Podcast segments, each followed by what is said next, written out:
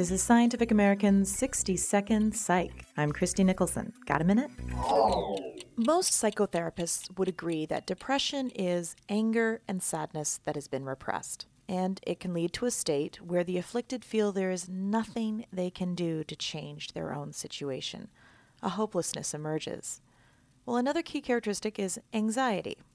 But scientists have recently focused on a specific type of worry that is significantly linked to depression. And this is anxiety about feeling anxiety. Here, a person thinks that something catastrophic is going to happen if they allow themselves to feel anxious. The scientists had ninety-four above-average worriers take a variety of anxiety questionnaires and two tests for levels of depression, but they controlled for worry and generalized anxiety in order to isolate specific anxiety about feeling anxious. The research is published in the December issue of the Journal of Anxiety Disorders. The two dimensions of so-called anxiety sensitivity that are most strongly linked to depression are fear of loss of cognitive control and fear of revealing anxious symptoms in public. The other dimensions, fear of respiratory and cardiovascular symptoms, showed no link to depression. The authors note that current depression therapies focus on depressive symptoms and not on anxiety sensitivity. They suggest therapists might want to consider helping people change their perception of anxious emotion to not see it in such a negative light.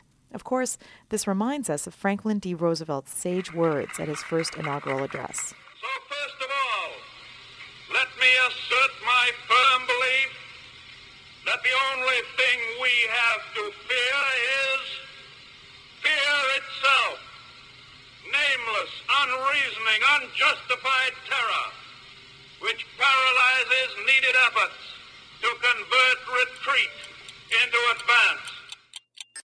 into advance. Thanks for the minute. For Scientific American's sixty second Psych, I'm Christie Nicholson.